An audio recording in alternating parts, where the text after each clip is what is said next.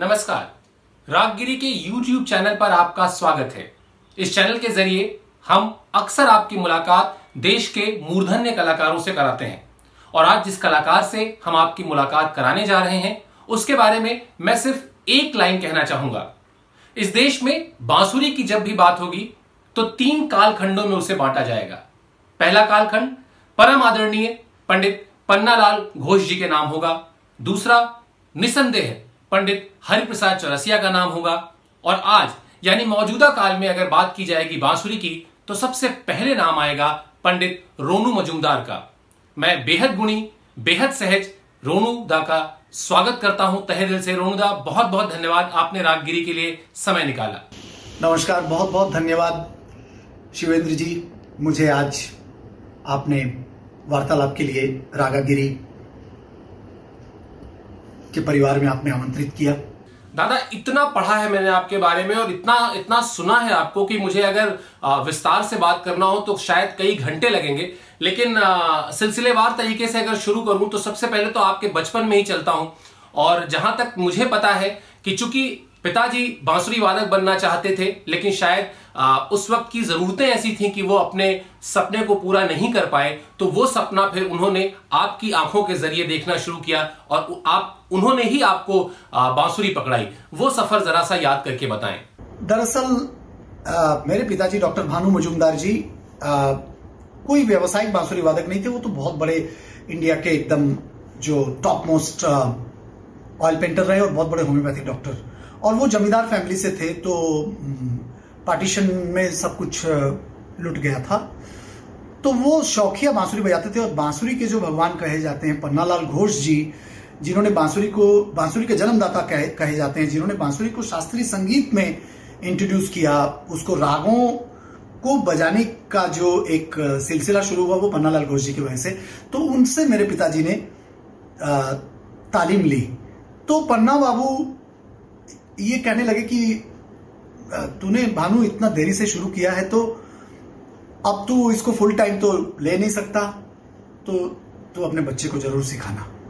तो उस बा, उसके बाद पन्ना बाबू गुजर गए बहुत कम उम्र में 1960 में और फिर 63 में जब मेरा जन्म हुआ तो पिताजी उसी पन्ना बाबू की बात को याद रखते हुए मुझे बांसुरी सिखाया। उसके बाद फिर सफ़र आगे बढ़ा। और आपकी माँ तो आपको पन्नालाल घोष जी जैसा बांसुरी वादक बनाना ही चाहती थी। तो मतलब न सिर्फ़ पिता के सपने थे, बल्कि माँ का भी सपना था कि बच्चे में संगीत के संस्कार हो और वो संस्कार आज तक आपके अंदर हैं। हाँ आपने सत्य कहा शिवेंद्र जी। माँ माँ जी की बात करने से पहले, अब पिताजी का तो स्वर्गवास हो गया 2009 में। अब माँ के अंदर ही मैं माता पिता दोनों के दर्शन कर लेता हूँ।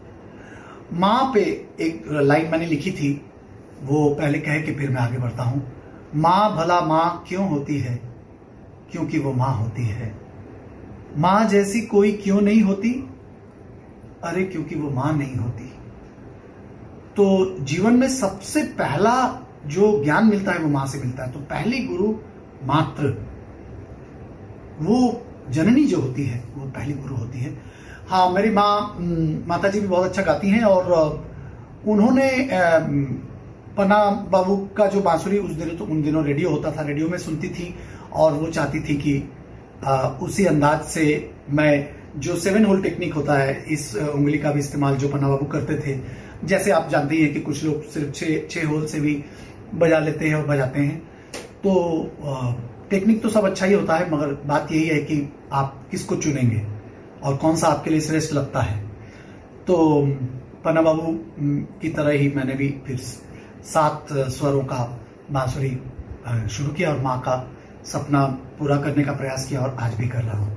चलिए दादा तो बचपन की बात हो गई और अब हम थोड़ा और आगे बढ़े। इससे पहले मैं बहुत विनम्रता के साथ आपसे गुजारिश करूँगा कि कोई एक भजन जो आपकी बांसुरी से के ज़रिए हमें सुनने को मिले और उससे इस इंटरव्यू की जो शुरुआत हुई है, वो एक नए आयाम की तरफ़ जाए, उसमें थोड़ा और गीत संगीत आए और उसमें थोड़ी सी और महक आए भारतीय संगीत की, भारतीय संस्कृति की। अच्छा मैंने, मैं बजाने के लिए तो तैयार तैयारी उतनी थी नहीं, मगर आपने ऐसी बात ही कही कि जान की नाथ सहाय करे, बजाने का मन कर रहा है।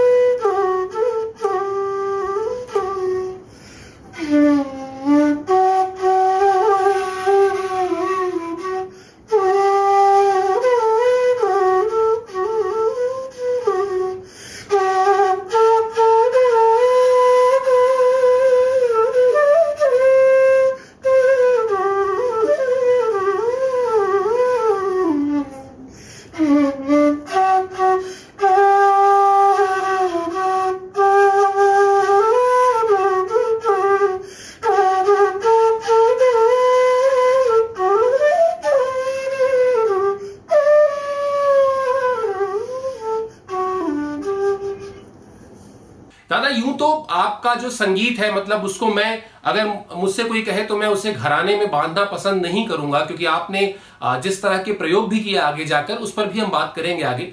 लेकिन शुरुआत जो है वो मैहर घराने से हुई। उस मैहर घराने से जिससे जिसकी शुरुआत बाबा ने की थी, बाबा अलाउद्दीन खान साहब ने की थी। और कह सकते हैं कि शायद भारतीय संगीत को जितना बहुआयामी कलाकार उनके रूप में मिला, उतना कहीं नहीं है भारतीय संगीत में। तो कैसा था वो सफ़र? कैसे सीखने की जो विधिवत तालीम की शुरुआत होती है कलाकार की, वो कैसे हुई और क्या याद आता है उसको लेकर?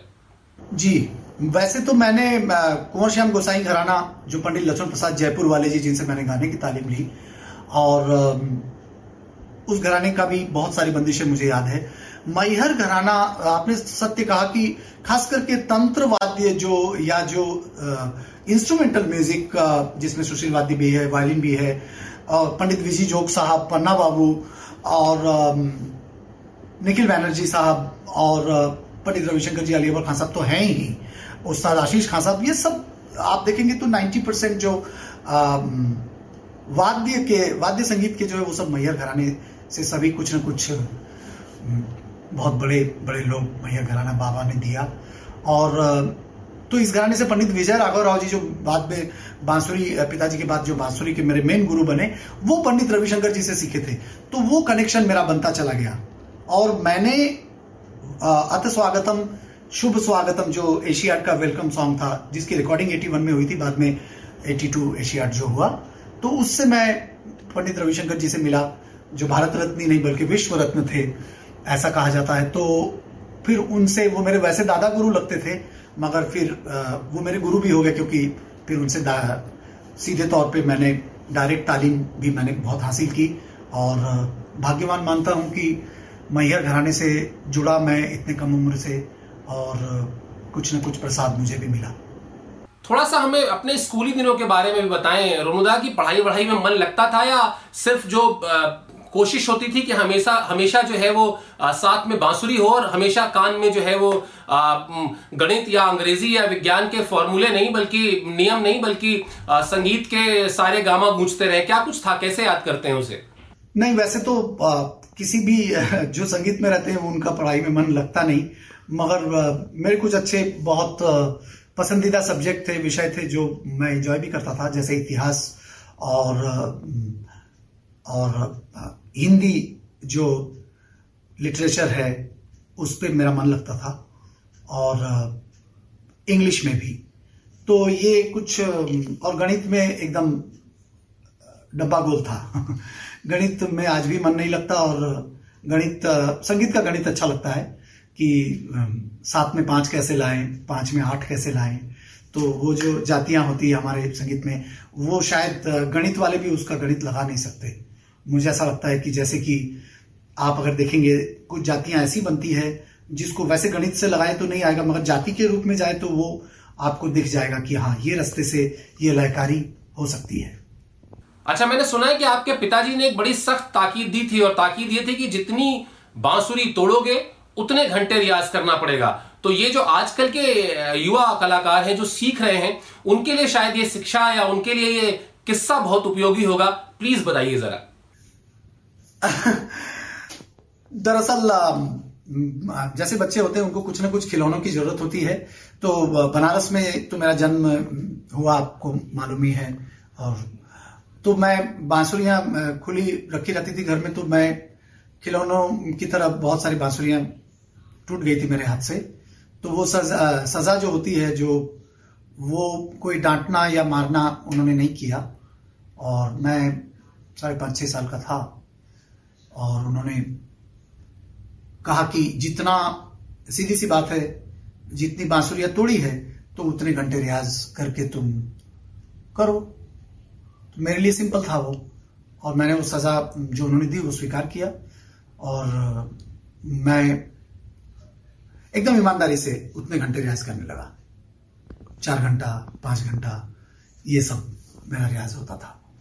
और रियाज में एक बार ऐसी चीज़ है कि रियाज में एक बार मन लग जाए तो अगर रियाज ना करे आप, आदमी एक दिन तो लगता है कि जैसे कुछ रह गया। और अगर रोज खाना खा रहे हैं तो रोज रियाज क्यों नहीं कर सकते? तो मैं संगीत के छात्रों से ये कहना चाहता हूँ कि साधना तो बाद में होगा, पहले मांझना तो हो। जब मांझ लेंगे, फिर ऊपर, उसके बाद साधना का लेवल आएगा। दादा, एक बार फिर आगे बढ़ने से पहले गुजारिश करूँगा कि कुछ आपका पसंदीदा कोई राग कोई भी एक ऐसी ठुमरी या कुछ भी जो आपको बहुत करीब हो और जो आप हमारे रागगिरी के श्रोताओं को सुनाना चाहें। अच्छा मैं कोशिश करता हूँ। आ, मैं बनारस का एक चीज़ सुना रहा हूँ। ये ठुमरी है। न मानूँगी न मानूँगी ये बहुत फ़ेमस खमाज में है।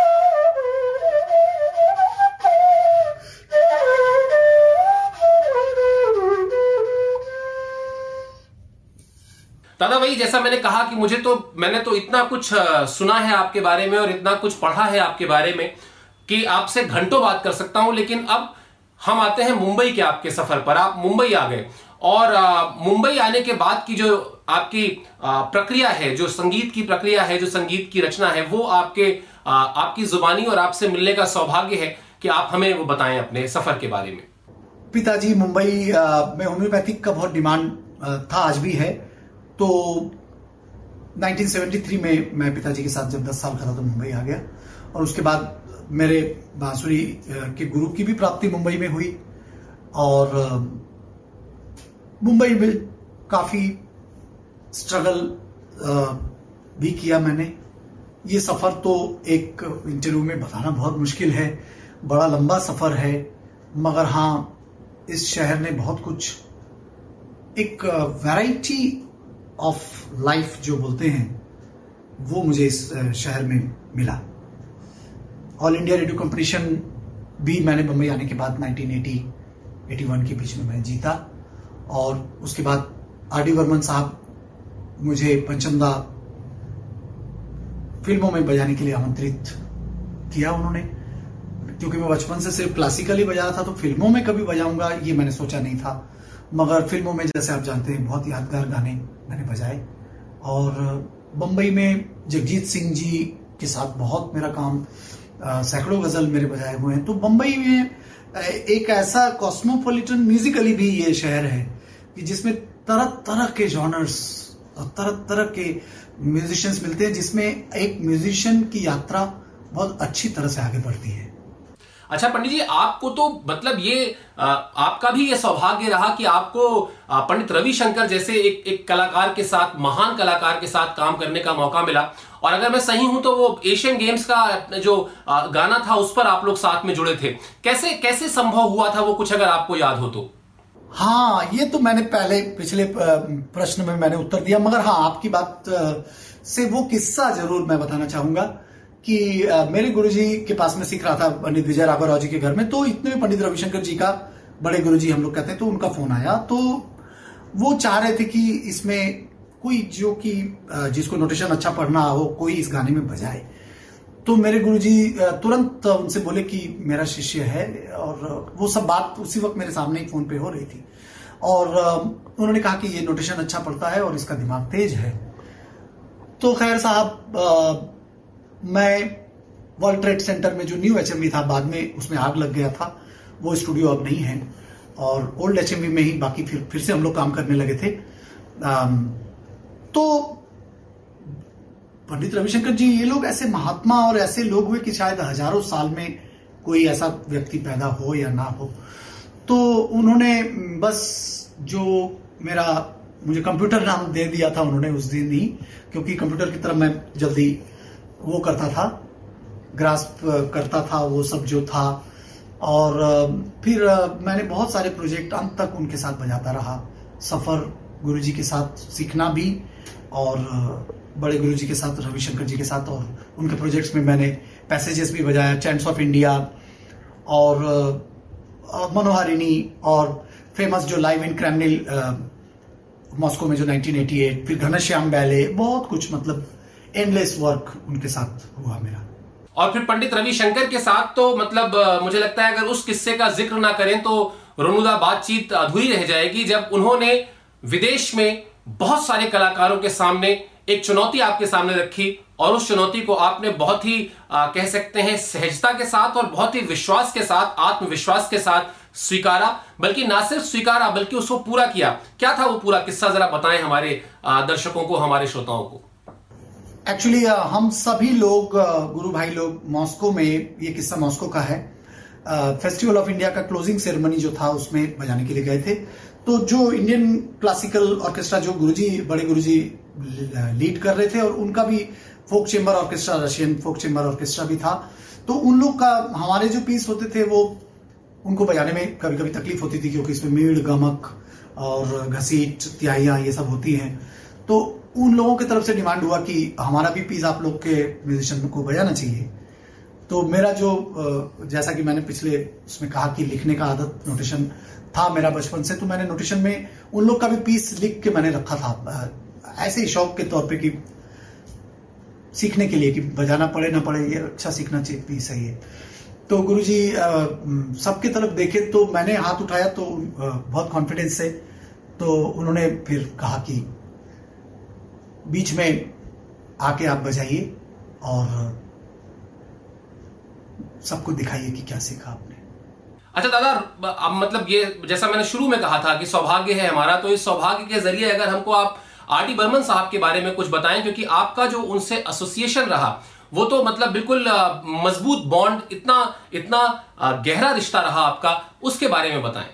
जी हाँ पंचमदा के साथ तो मैंने सैकड़ों गाने किशोरदा के साथ भी बजाए और उनके वहाँ जाके मैंने फ़िल्म संगीत ही नहीं बल्कि एक कोलैबोरेशन एक सुपर जीनियस जिसको आज भी लोग भूल नहीं पा रहे हैं और कभी भूलेंगे नहीं। दादा पंचम दा की बात हो रही है तो कुछ अगर हम ना सुने तो आ, मतलब हमारे श्रोताओं के साथ ज्यादती होगी और मेरे साथ तो होगी ही क्योंकि जैसा मैंने कहा कि इतना सुन रखा है आपको तो कुछ भी जो आपको पसंद हो वैसे मुझे गुजारिश करूँगा विनम्रता के साथ कि अगर आ, आ, कुछ तो लोग कहेंगे या फिर आ, कुछ ना कहो कुछ भी ना कहो 1942 लव स्टोरी।